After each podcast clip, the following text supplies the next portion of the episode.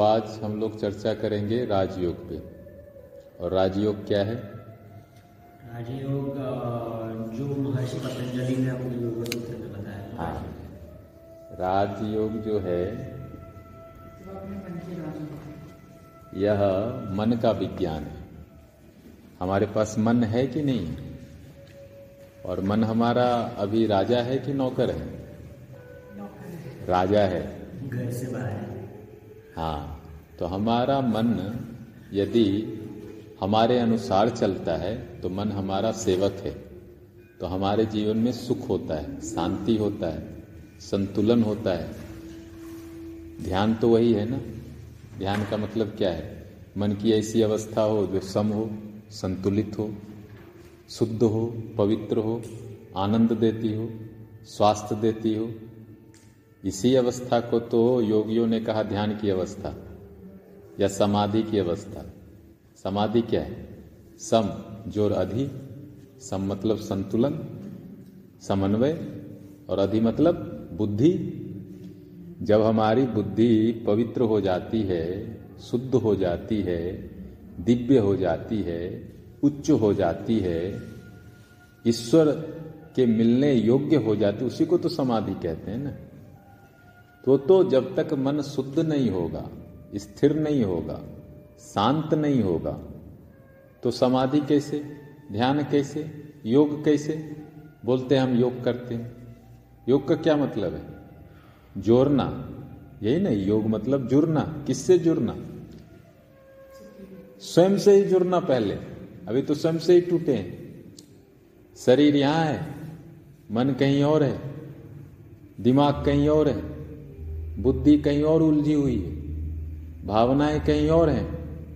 हम तो स्वयं से ही टूटे पड़े नहीं क्या शरीर कुछ और मांग रहा है, मन कुछ और मांग रहा है, इच्छाएँ कुछ और कह रही हैं, इंद्रियाँ कुछ और कह रही हैं। कान बोल रहा है, किसी से बात कर लेते, सुन लेते, मुँह बोल रहा कुछ खा लेते, आँख बोल रहा है, थोड़ा सिनेमा देख लेते, पैर बोल रहा कहीं घूमने चले जाते। और ये सब जो विखंडन होता है शरीर का, मन का, इंद्रियों का ये तो मन की अव्यवस्था के कारण ही होता है। मन व्यवस्थित हो तो क्यों होगा? मन कंट्रोल कर सकता है चीज़ों को, मन लगाम लगा सकता है चीज़ों को। तो राजयोग कह गया, राजा का योग। और राजा हमारे भीतर कौन है? मन है। तो राजयोग जो है, एक ऐसी व्यवस्था है जो आपके मन को सुंदर बनाती है। एक सूत्र है, दोहराइए, सत्यम, शिवम, सुंदरम। सत्यम, शिवम सुंदरम। बड़ी अच्छी परिभाषा है, सौंदर्य का स्वास्थ्य का कि जीवन में सत्य हो और शिव हो। शिव मतलब उच्च चेतना हो, शुद्ध चेतना हो। वही व्यक्ति सुंदर है। सुंदर का मतलब स्वस्थ है, आनंदित है, प्रसन्न है। लोग बोलते हैं कि यह लाइफ स्टाइल जियो, वह लाइफ स्टाइल जियो। तुम खुश हो जाओगे, स्वस्थ हो जाओगे, सुंदर हो जाओगे। यह काम करो, वह काम करो। लेकिन यहाँ क्या बोल रहे जब तक सत्य नहीं है जीवन, शिव नहीं है जीवन, कहाँ सौंदर्य है? यहाँ कहा जा रहा है कि भीतर से सुंदर बनो। और भीतर से सुंदर बनने की कला क्या है? वह राजयोग जो हमारे महर्षि पतंजलि योग सूत्र में सिखाते हैं। और एक सौ छियानवे सूत्रों में, बड़ी खूबसूरती से, कम शब्दों में, पूरे राजयोग को जूस फॉर्म में डाल दिया है। ज़्यादा नहीं है। यदि हम एक सौ छियानबे क्या है? कुछ नहीं है। लेकिन यदि हम संत ऋषि योगियों की बात को माने, अपने गुरुजनों की बात माने तो यदि आप ये सूत्र भी आत्मसात कर लेते हैं तो आपके जीवन में क्रांति घटित हो जाती है।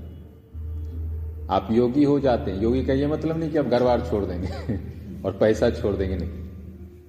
और काम छोड़ देंगे, बीवी को छोड़ देंगे, ये तो गलत धारणा है। जहाँ है, वहीं रहेंगे। लेकिन आपके भीतर सौंदर्य घटित होगा। सौंदर्य मतलब समाधि घटित होगा। उच्च चेतना आएगी। तो महर्षि इसी चीज़ को चार भागों में समझाए। याद है आपको? समाधि पाद साधना पाद है ना? विभूति पाद कैवल्य पाद तो ये चार भागों में सारे सूत्रों को विभाजित करके क्या सिखा रहे हैं? कि मन को उठाओ। क्योंकि जो मन है, वो नीचे चला जाए। जैसे अभी बारिश हो, वो बारिश के पानी को कोई आप जगह नहीं दें तो नीचे चला जाए। उसको एक डायरेक्शन दे तो आप गार्डनिंग कर सकते हैं, कुकिंग कर सकते हैं, क्लीनिंग कर सकते कर सकते ना। इसी तरह जो मन है, उसको यूँ ही छोड़ दिया तो विषय वस्तुओं में, वासनाओं में, इच्छाओं में वो नष्ट हो जाए। आप समझ रहे? मन को छोड़ दिया तो तो लगामहीन घोड़ा है वो किधर भी चला जाएगा लेकिन उसी मन को जब हम राजयोग से योग सूत्र में जो महर्षि बता रहे उसके अनुसार यम नियम क्या है? लगाम है मन का। क्या है यम? सत्य हिंसा ब्रह्मचर्य परिग्रह। नियम क्या है?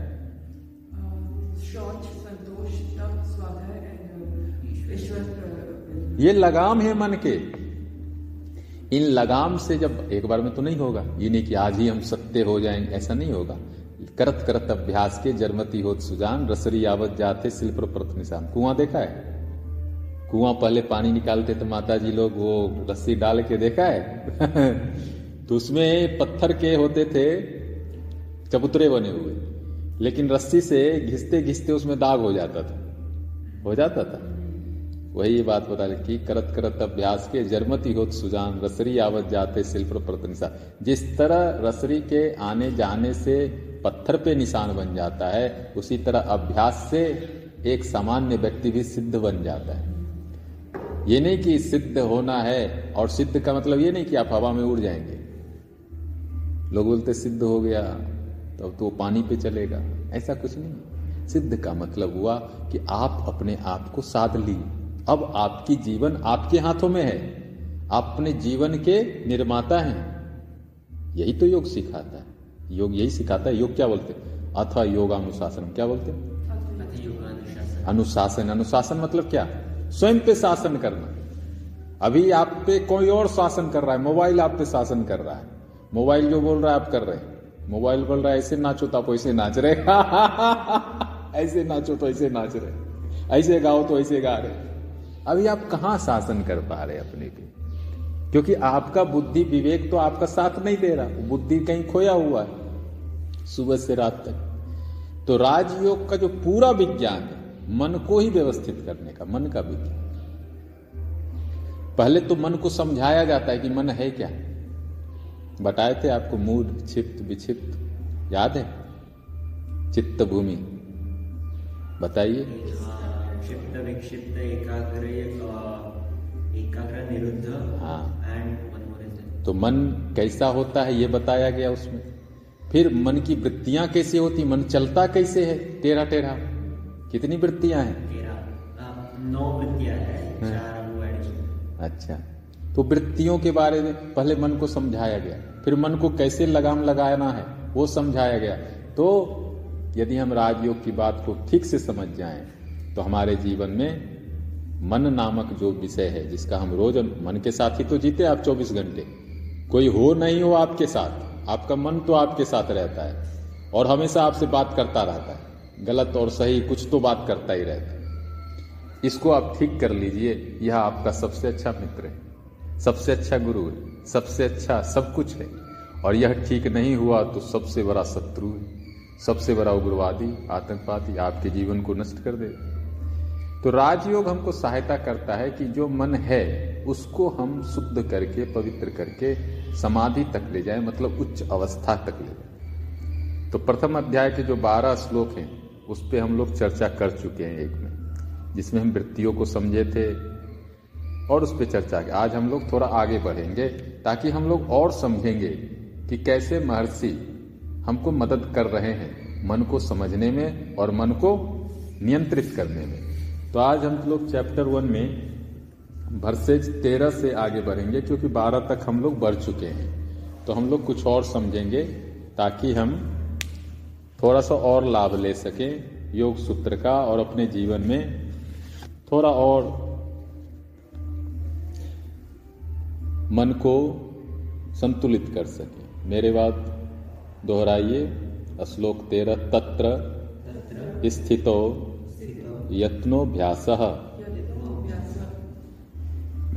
तो यहाँ महर्षि ये समझाने की कोशिश कर रहे हैं कि जो फ्लक्चुएशंस होते हैं हमारे मन में,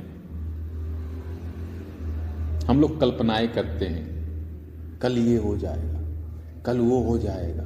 कई बार कल्पना करके ही डर जाते हैं और कई बार हम गलत विचार मन में ले आते हैं, नकारात्मक उससे भी हम दुखी हो जाते कई बार हम खराब मेमोरी, जो जीवन के खराब अनुभव हैं, जो सबसे सरे हुए अनुभव हैं, उसको उठा उठा के मन में लाते हैं और मन को सराते हैं।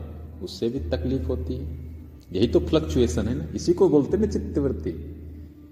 कि मन को हम ऐसी ऐसी अवस्था में स्वयं ही ले जाते हैं और परेशान हो जाते हैं। इसी को बोला गया चित्त की वृत्तियाँ मेंटल फ्लक्चुएशंस तो तेरह नंबर श्लोक में बताया जा रहा है कि ये जो फ्लक्चुएशन है, इनको यदि आपको स्थिर करना है, समाप्त करना है तो आपको अभ्यास करना होगा। रेगुलर अभ्यास करना होगा। आप ये नहीं कह सकते कि, अरे स्वामी जी, हम तो आज ध्यान किए, चक्रों पे ध्यान किए, आज आसन भी किए, और आज हम प्राणायाम भी किए, और आज मंत्र और गायत्री मंत्र भी किए और ओम भी किए, प्रणम मंत्र भी किए, और मेरी चित्त की वृत्तियाँ तो चल ही रही हैं। अरे भाई, एक दिन में थोड़े ना होगा। अभ्यास, वही महर्षि यहाँ समझा रहे कि यत्नोभ्यास कंटिन्यूअस एफर्ट कम से कम एक महीना, दो महीना। हम हठ योग पर दीपिका आपको पढ़ा रहे थे। उसमें स्वात्माराम क्या बोले? कम से कम चालीस दिन करो। फिर एक जगह स्वात्माराम बोले, एक साल करो। एक जगह हम बता रहे थे आपको स्वामी शिवानंद जी बोले कि एक साल अभ्यास करना चाहिए कम से कम। तो कोई भी चीज़ आप आप लिखना ही सीख रहे, आप लिखना सीख रहे। एक दिन में सीख गए क्या? आप चलना एक दिन में सीख गए क्या? आप साइकिल चलाना एक दिन में सीख गए क्या? कार चलाना, आप कार बहुत अच्छा चलाते हैं। हम तो आपके कार में बैठे भी थे। हाँ ये ज्योति बहुत अच्छा चलाती है, उड़ा देती है। रोड पे भी गाड़ी उड़ता है, हवाई जहाज़ की तो पूछो ज्योति को, क्या एक दिन में सीखे आप? कितने दिन लगे कार सीखने में? एक महीना लगा। कार सीखने में, जबकि उसमें चार ही पहिए हैं और एक स्टेयरिंग है, पाँच है। और दो एक्सीटर होगा, एक ब्रेक होगा, एक हॉर्न होगा, दस चीज़ होगी, या एक गियर ग्यारह चीज़ होगी। उसको सीखने में एक महीना, और मन में तो हज़ारों बातें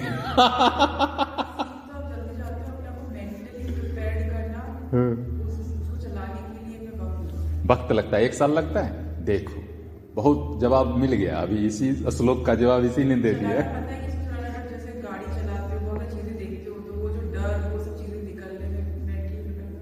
लगता है। वही बात। वही बात यही महर्षि बता रहे कि जैसे कार चलाने में आपको छह महीना, साल भर लग जाता है तो मन को आप चलाना चाह रहे हैं। मन के फ्लक्चुएशंस को आप शांत करना चाह रहे हैं। चित्त की वृत्तियों पे कंट्रोल करना चाह रहे हैं। नकारात्मक काम, क्रोध, लोभ, मोह जो आपके शत्रु भीतर हैं, अहंकार, इसको आप कंट्रोल करना चाह रहे हैं। तो क्या समय नहीं लगेगा? कार चलाने में आपको छह महीना लगे साइकिल चलाने में एक साल लगे लिखना, सीखने में एक साल लगे तो मन को जब चलाना है, थोड़ा धैर्य तो रखना होगा। वही महर्षि बता रहे फिर चौदह श्लोक दोहराइए मेरे बाद स तू दीर्घ काल नैरंतर्य सत्कारा सेवितो दृढ़ भूमि एक बार क्या हुआ?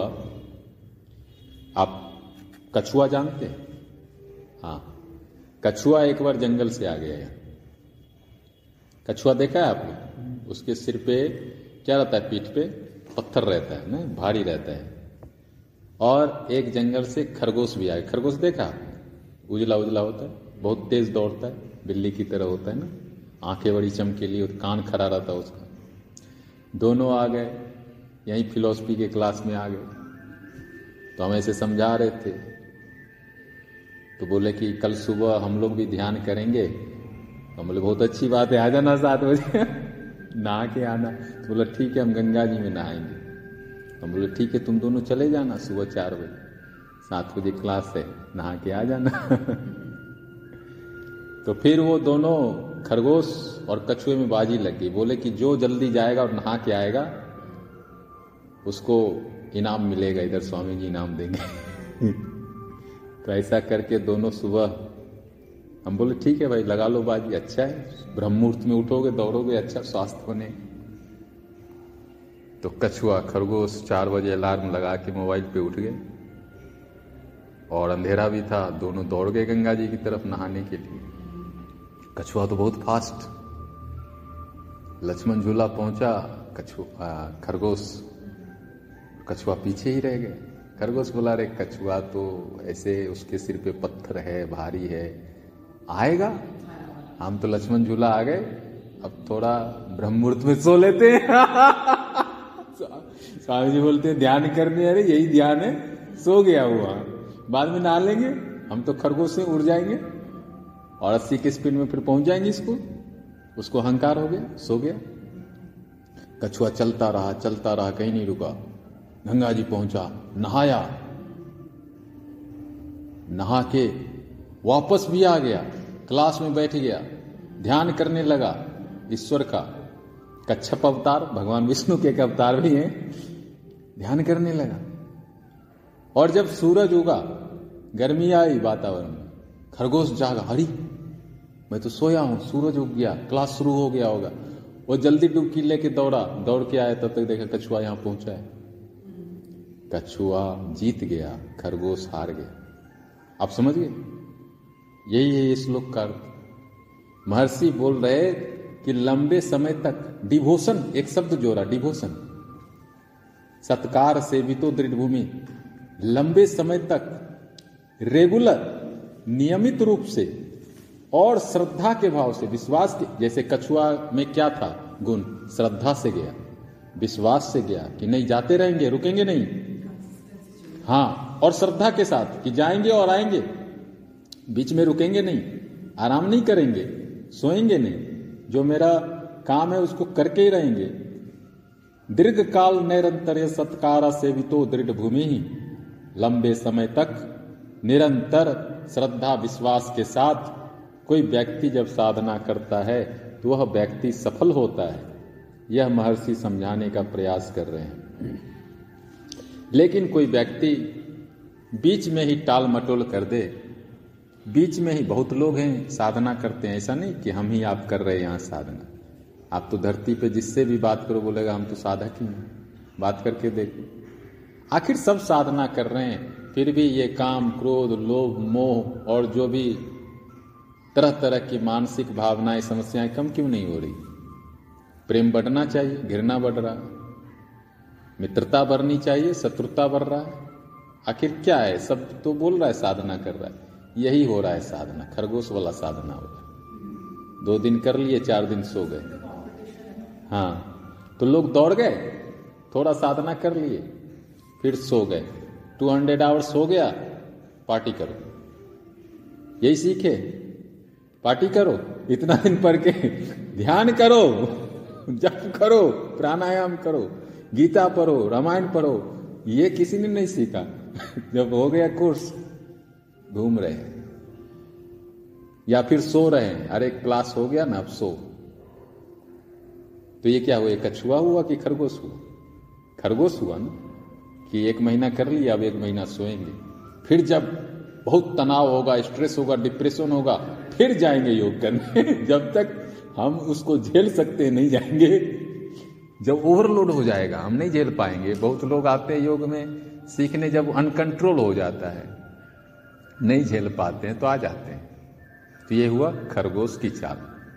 लेकिन महर्षि क्या समझा रहे? महर्षि समझा रहे, दीर्घ काल निरंतर सत्कार से भी तो दृढ़ भूमि दीर्घ काल तक, लंबे समय तक निरंतर श्रद्धा, विश्वास के साथ यदि आप साधना करते हैं तो समाधि आपकी अवस्था है, कोई आपसे छीन, आत्मा, आपकी आत्मा क्या कोई छीन सकता है?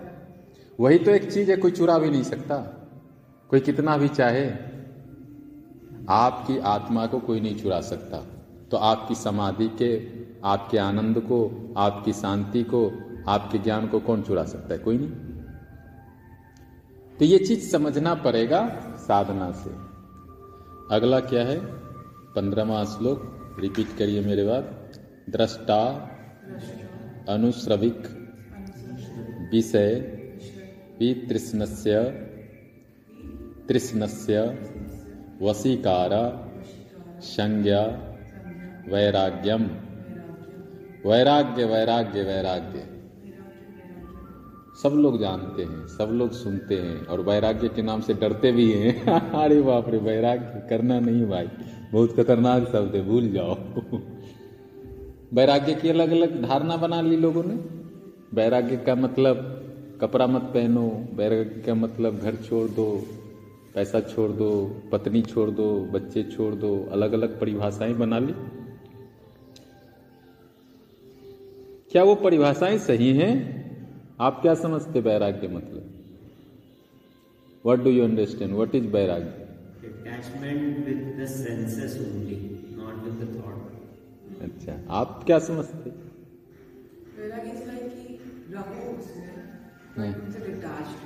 हाँ। बहुत- involved. चलिए बहुत अच्छा समझ है आप लोग का। अब हम देखते हैं योग सूत्र में क्या बताया गया। महर्षि क्या समझा रहे वैराग्य का मतलब?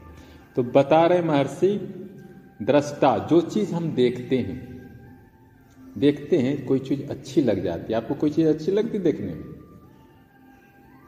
मान लो आपको आपकी कार अच्छी लगती है समझो।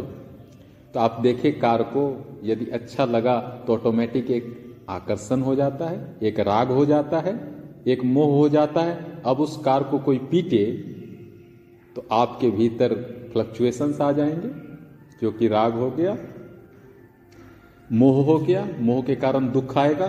यदि वो पंक्चर हो गया कोई गाड़ी तो दुख आ जाएगा। आपको कोई चीज़ देखने में अच्छी लगती मान लो आपका मोबाइल अच्छा लगता है आपको। मोबाइल में कुछ हो जाता है तो आपको दुख होता है। तो जो भी चीज़ हम देखते हैं या सुनते हैं, कई बार हम कोई चीज़ सुनते हैं अरे, वह, सिनेमा बहुत अच्छा है, किसी ने आपको कह दिया तो आप सोचते हैं उसको देख लें।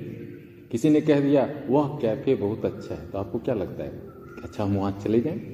आपको कोई कहता है वह, कपड़ा बहुत अच्छा है तो क्या लगता है आपको ले लें?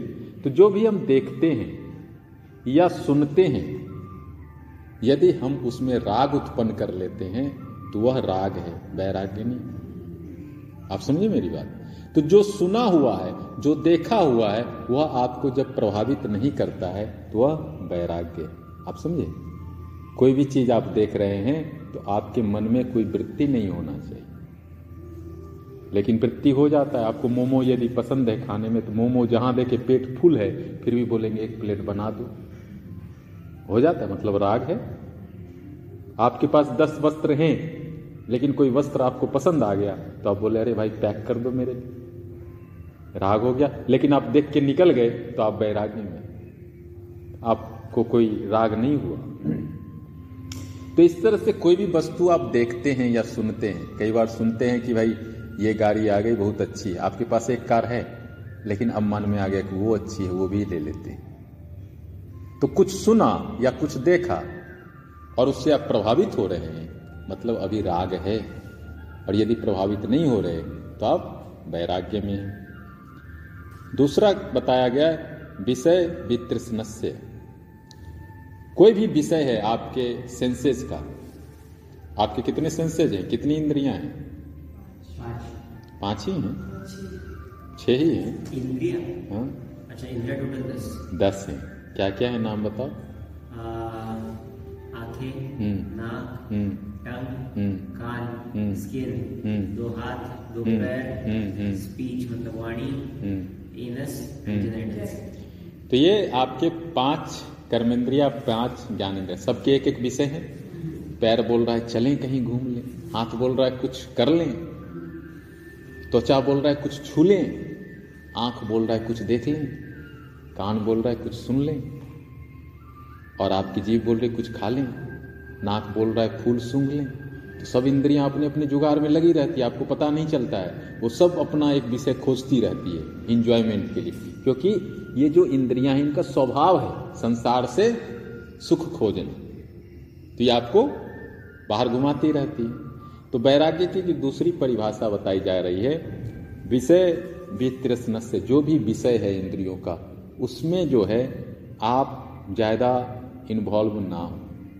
उसके प्रति आप संतोष का धारण करें। संतोष का कैसे धारण करेंगे? जैसे आपका पैर अभी लक्ष्मण झूला जाना चाह रहा तो आप अपने मन से कह सकते हैं कि अभी हमको पढ़ना है, अभी यहीं रहते हैं। कर सकते हैं। तो आपने क्या किया? जो पैर का विषय था, उसको कंट्रोल कर लिया। मान लो आपका जीव बोलता है, चलो, ये चिप्स खा लेते हैं अभी। तो आप कह सकते कि अभी तो मेरा दूसरा काम है। अभी क्लास करेंगे, बाद में खाएँगे या कल खाएँगे? तो आपने क्या किया? संतोष का धारण किया? तो जो विषय है आपकी इंद्रिया दसों मांग रही हैं, हमेशा कुछ न कुछ।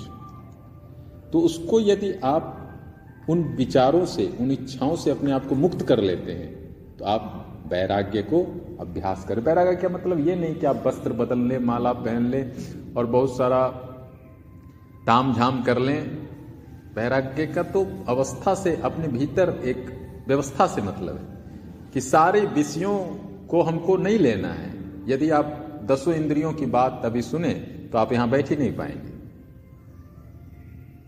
तो विषयों से अपने आप को मुक्त रखना, जो ज़रूरी है। अब भोजन तो ज़रूरी है, दो टाइम खाना है, वो अलग बात है। सोना ज़रूरी है, लेकिन भर दिन सोना ज़रूरी नहीं है।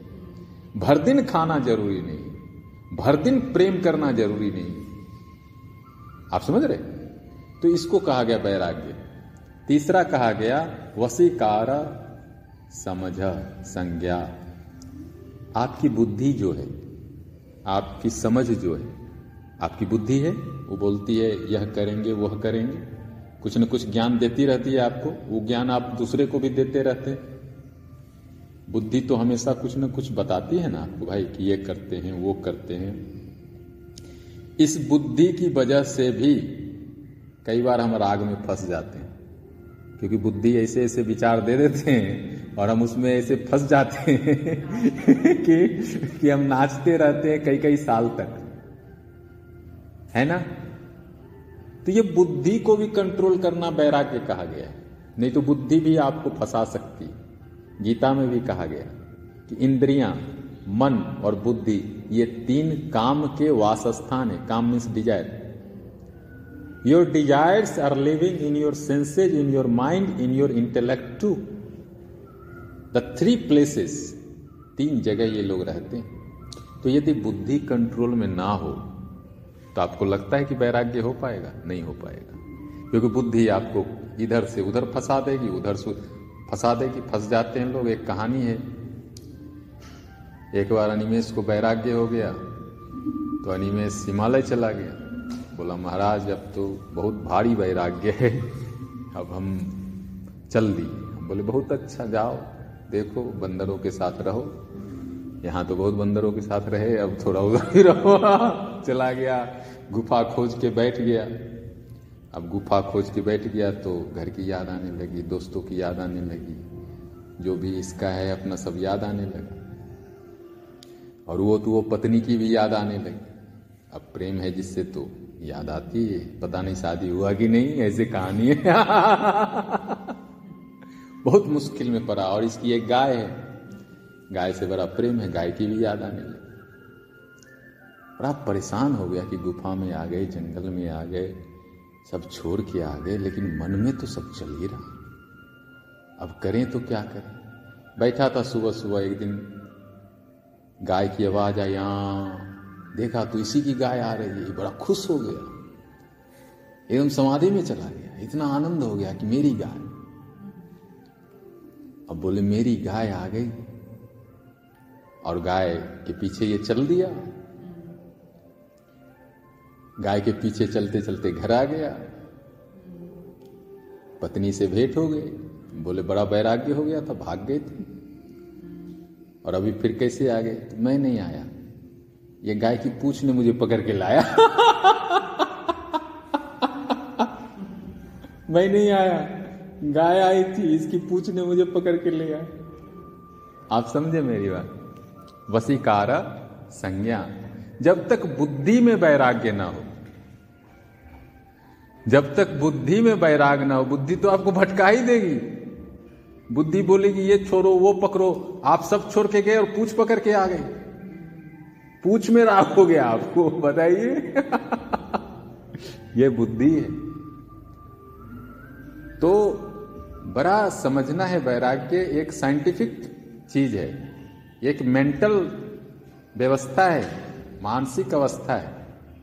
इसका वस्तुओं से कोई लेन देन नहीं है। राजा जनक तो विदेह मुक्त थे, राजा थे। क्या वैराग्य नहीं था? राजा राम थे, राजा कृष्ण थे। क्या वैराग्य नहीं था? शिवानंद जी के पास बड़ी बड़ी संस्थाएँ थी, स्वामी विवेकानंद जी के पास, दयानंद जी के पास, बड़े बड़े योगियों के पास बहुत सारी संस्थाएँ, बहुत सारा धन था। क्या वैराग्य नहीं था? था। बुद्धि कंट्रोल में थी।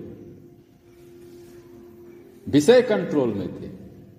आँख और कान कंट्रोल में थे, जो देखते थे उससे प्रभावित नहीं होते थे, जो सुनते थे उससे प्रभावित नहीं होते थे, विषय वस्तुओं से प्रभावित नहीं होते थे, और बुद्धि कंट्रोल में थी। यह है वैराग्य योग सूत्र के अनुसार, पतंजलि के अनुसार। और यह सब व्यक्ति के लिए ज़रूरी है, सिर्फ़ योगी के लिए नहीं, सबके लिए। क्योंकि यदि यह नहीं है तो आपका मन विक्षिप्त हो जाएगा।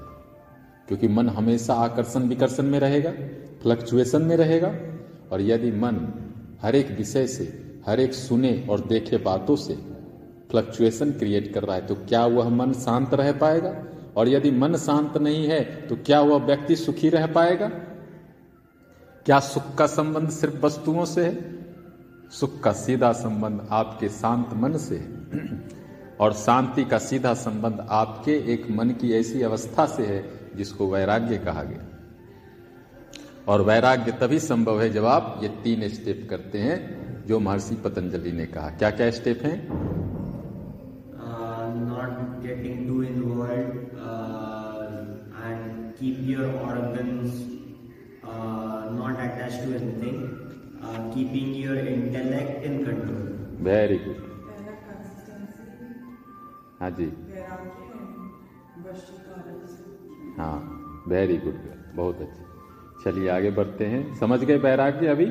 ठीक से? वेरी गुड आगे बढ़ते हैं। तत्परम। पुरुष। ख्यातेर। गुना वैतृष्णस्य। तृष्णस्यम। हाँ जी। तो यहाँ बताया जा रहा है कि जो प्रकृति है, हम सब प्रकृति के अधीन है। मालूम है आप?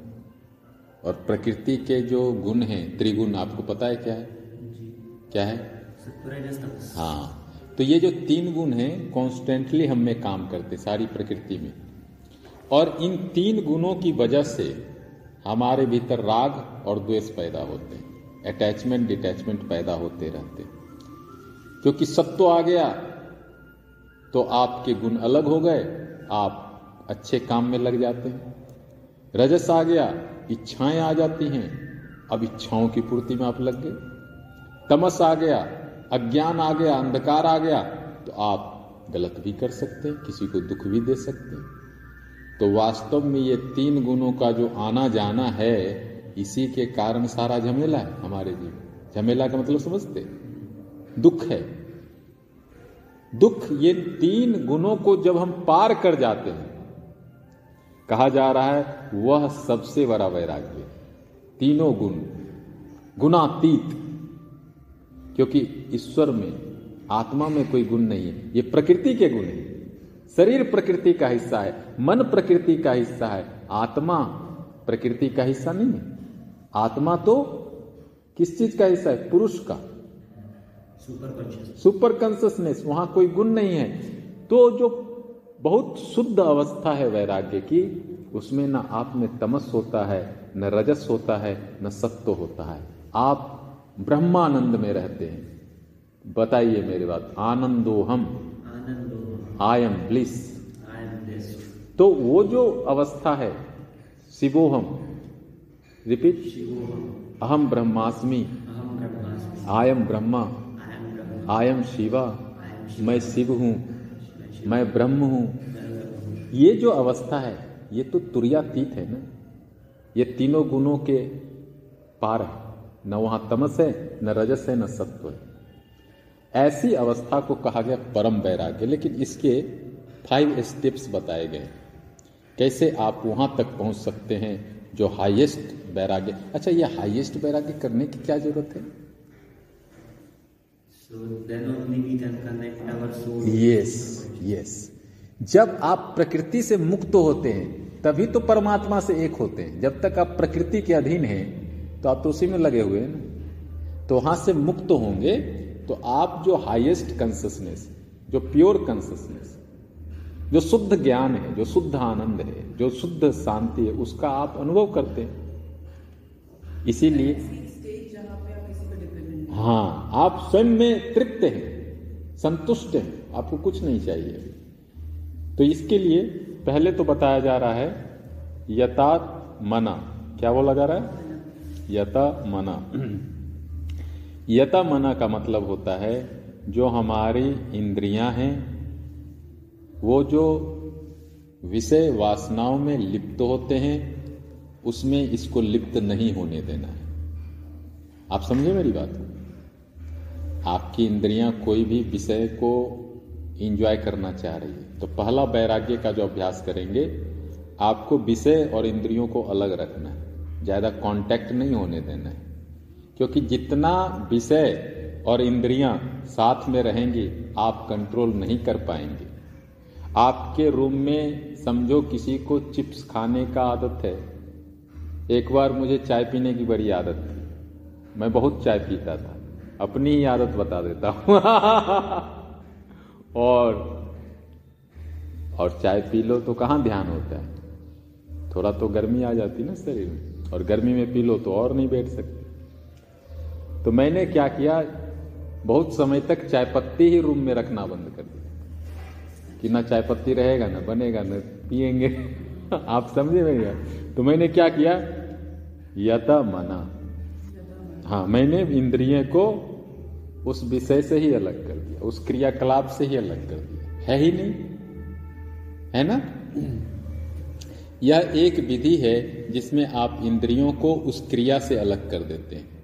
थोड़ा प्रयास की ज़रूरत होती है। किसी को चाय पीने की आदत है या किसी को कोई और आदत है। मान लो आप कई बार पढ़ते होंगे, किसी को एक व्यक्ति थे, वो पढ़ते थे तो उनको सोने की आदत थी। है ना? तो वो क्या करते थे? वो उसको रोकने के लिए कोई और उपाय कर लेते थे बाल को बाँध लेते थे या आँख में पानी मार लेते थे। तो जो नींद नामक विषय है उससे मन को अलग करते थे कोई विधि से? तो पहला विधि में हमको ये करना है। दूसरा कहा जाता है व्यतिरेका क्या बोलते हैं?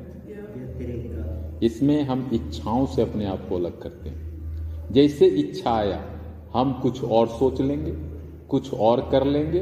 इच्छाओं से भागना नहीं है, सिर्फ़ इच्छाओं से थोड़ा दूर हो जाना है। मान लो किसी को इच्छा होती है बार बार सिगरेट पीने की समझो। तो उस इच्छा जैसे हुआ, मन को वो मंत्र में लगा दे, वो ओम नमः शिवाय करने लगे, माला जपने लगे, वाक पे चला जाए घर का काम करने लगे गार्डनिंग करने लगे। तो मैं एक छोटा उदाहरण ले रहा हूँ कि कोई इच्छा है, उससे भी हम अलग करते हैं अपने आप को तो धीरे धीरे वैराग्य आता है। यदि हम इच्छा को पूर्ति ही करते जाएँ तो क्या वैराग्य होगा? फिर तो वो तो आग में जैसे घी डालते हैं, आग और उठ जाता है। ऐसे ही यदि हम इच्छाओं को बार बार पूर्ति करेंगे तो इच्छाएँ बढ़ती जाएँगी, घटेंगी नहीं। कोई व्यक्ति कोई भी आदत बनाता है, वो बार बार उस इच्छा को पूरा करता है, तभी तो आदत बन जाती है। फिर एक दिन ऐसा हो जाता है कि वो बिना आदत के रह ही नहीं सकता। फिर बोलता है, मुझे तो ये आदत हो गई। भाई, आदत हुई कैसे? तुमने उस इच्छा को बार बार पूर्ति किया, तब तो आदत हुई। तुम नहीं करते तो वैराग्य हो जाता। तो एक उदाहरण दिया जा रहा है कि इच्छाओं से अपने आप को दूर रखना। इच्छाओं का मतलब ये नहीं कि आप खाना बंद कर दें। वो इच्छा नहीं, वो ज़रूरत है। आप समझे मेरी बात को? तो अपनी अपनी इच्छाओं को नोट करके क्या आपकी इच्छा सबकी अलग अलग है? उन इच्छाओं से अपने मन को अलग रखना, यह भी एक वैराग्य का अभ्यास है। तीसरा बताया गया एक इंद्रिय क्या कहा गया? एक इंद्रिय एक इंद्रिय क्या है जी? पता है आपको? यह है कंसंट्रेशन ऑफ़ माइंड मन को एकाग्र करना। कई बार हम लोग वैराग्य से चुक जाते हैं, इसका कारण है मन में एकाग्रता नहीं होती है, मन भटकता ही रहता है। मन को कोई पॉइंट नहीं होता है जहाँ पे मन विश्राम कर सके। क्योंकि मन के विश्राम के लिए आपने कोई पॉइंट नहीं दिया है, मन भटकेगा, मन के लिए आपने कोई रूम ही नहीं बनाया शरीर के लिए बना दिया फ्लैट बना दिया बड़े बड़े फ्लैट बना दिया सोफा बना दिया, ये बना दिया, मन के लिए क्या बनाया मन में तो कोई चीज़ ही नहीं जहाँ मन विश्राम कर सके।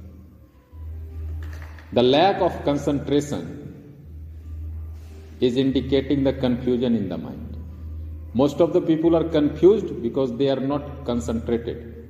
And why they are not concentrated? Because they have no object for concentration. They didn't choose yet. अब कोई आपके पास लक्ष्य ही ना हो जीवन का तो मन तो भटकेगा ना भाई आपको पता ही नहीं कहाँ जाना है तो कहाँ जाइएगा कहीं नहीं जाइएगा, बैठे रहिए। आपको पता हो जाना चाहिए ना कि भर दिन क्या करेंगे। बहुत लोग क्यों बोर हो जाते? दिन शुरू हो गया, उनको पता ही नहीं दिन भर करना क्या है। अब बोर होंगे कॉमन सेंस की बात, उनको पता ही नहीं आज क्या करना, कल क्या करना। और दिन तो शुरू हो गया, सूरज उग गया। तो सोए रहते हैं, सोए रहते हैं, सूरज सिर पे आ गया, फिर भी सोए, करेंगे क्या? उनको पता ही नहीं करना क्या और कोई बताने वाला भी नहीं है। Lack of concentration lack of तो वो तो लेजीनेस हो गया। हाँ हो है। हूँ हूँ। है ही वेरी तू ही आएगी कैसे वही तो बात है। तो है। हाँ। सो वी शुड फाइंड एकेंद्रिय मीन्स स्टिलिंग दम अपने मन को कहीं एकाग्र करो। पूजा में, प्रार्थना में, ध्यान में, प्राणायाम में, काम में, कुछ तो कहीं मन को लगाओ, नहीं तो वो मन तुमको इच्छाओं में भटकाएगा। यदि हमको वैराग्य, क्योंकि वैराग्य ज़रूरी है, यदि हमको ध्यान करना है तो। वही तो हमको वो सीखना है। सबसे अच्छा माध्यम है आप त्राटक कर लें, प्राणायाम कर लें, जप कर लें, ध्यान, कुछ भी कर लें आप, उससे आपका मन स्थिर होता है। तो वही मन जो इच्छाओं में भटक रहा था उस मन को आपने एक वस्तु दे दी अब काहे भटकेगा? हो गया वैराग्य? है ना? तो एक ये भी विधि है। तीसरा कहा गया चौथा कहा गया बसीकार क्या कहा गया? वशीकरण हाँ। इसमें कहा गया है जो इच्छाएँ हैं इच्छाओं के मालिक बनो तुम। इच्छाओं के गुलाम नहीं बनो। वशीकार मतलब कंट्रोल करना नियंत्रण करना। वस्तुतः क्या होता है? हम लोग इच्छाओं के गुलाम होते हैं। कोई इच्छा मन में आ गया तो तुरंत ऐसा लगता है कि ये ऑर्डर आ गया कहीं से, अब इसको पूरा करना ही पड़ेगा। हम योजना बनाने लगते हैं कि हाँ ये करेंगे, ऐसे करेंगे। इच्छाओं की पूर्ति के लिए सारा दिमाग लगा देते, सारी ऊर्जा, सारा समय लगा देते हैं। तो इसका क्या मतलब? हम इच्छा के गुलाम हम इच्छा के मालिक नहीं है। तो वो, लेकिन वैराग्य यदि धारण करना है जो कि समाधि के लिए ज़रूरी है तो हमको इच्छाओं के मालिक बनना होगा। पहले कोई इच्छा मन में आ गया तो पहले क्या है इच्छा उसको देखो, उसको समझो, उसको लिखो, क्या वह ज़रूरी है? साधक के लिए, योगाभ्यासी के लिए ज़रूरी है तो पूरा करो। ज़रूरी नहीं है तो उस इच्छा के मालिक बनो, बोलो, नहीं ज़रूरी है, जाओ तुम। है ना? मान लो कोई व्यक्ति ब्रह्म मुहूर्त में सुबह सो रहा है। सुबह तो साधक को ध्यान करना चाहिए, प्रार्थना करना चाहिए, पाठ करना चाहिए। और ये इच्छा बार बार हो रही है तो इस इच्छा को त्याग के, इस इच्छा के मालिक बनना चाहिए कि नहीं नहीं सोएँगे। या कोई व्यक्ति बहुत खाता है और बहुत खाना योग में बाधक है, क्योंकि यदि आप बहुत खाएँगे तो कैसे योग करेंगे? तो इस इच्छा के मालिक बनना होगा। या कोई व्यक्ति बहुत प्रेम करता है वह भी ठीक नहीं माना गया है। योग में कहा गया है कि सम्यक होना चाहिए, आचार विचार व्यवहार सब तो उसको भी उस इच्छा का मालिक बनना चाहिए, गुलाम नहीं बनना चाहिए, तभी तो ध्यान कर पाएगा। तो यह भी एक विधि है, हम अपनी इच्छाओं को देखें, समझें, और उसके साथ उचित व्यवहार करें। उसके गुलाम नहीं बन जाए कि अच्छा ये इच्छा आ गया, यार इसको कर ही देते। क्यों कर देंगे? हमारा जीवन है जो अच्छा होगा वही करेंगे, जो बुरा होगा नहीं करेंगे। तब तो मालिक हुए। अब कुछ लोग हैं, वो बताते हैं कि भर रात सिनेमा देखें, आँख में दर्द हो रहा है। अब ये कैसा तुम्हारा इच्छा है कि तुम आँख के ही दुश्मन बन गए तुम? अच्छा आँख तो दर्द ठीक है, अब सिर में भी दर्द हो रहा है। अब ये तो इच्छा तुम्हारे स्वास्थ्य को भी खराब कर रहा है, नहीं? आँख और सिर दोनों गए। तो इस इच्छा के तो मालिक बनना होगा, यही वैराग्य है। और अंतिम कहा गया परा वैराग्य क्या क्या गया? ये फिफ्थ स्टेज है जिसकी चर्चा हम लोग कर रहे थे इस श्लोक में।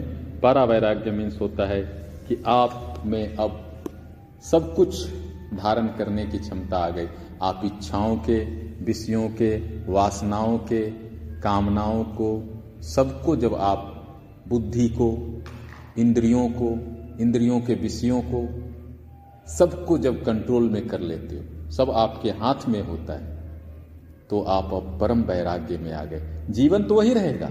ऐसा नहीं कि आपके चार काम हो जाएँगे और कुछ ऐसा हो, ऐसा नहीं है। लेकिन भीतर एक व्यवस्था आ जाती है। अब इंद्रियाँ तंग नहीं करेगी आपको। अब विषय वासनाएँ आपको तंग नहीं करेगी। अब आपको बुद्धि आपको तंग नहीं करेगी, भीतर शांति आ जाता है। तो जब भीतर शांति आ जाता वही तो ध्यान है। संतोष आ गया, वही तो समाधि है। तो इसी को पतंजलि समझाए हैं। आज इतना ही करते हैं, फिर कल के क्लास में और सीखेंगे। क्या बताते हैं पतंजलि जी?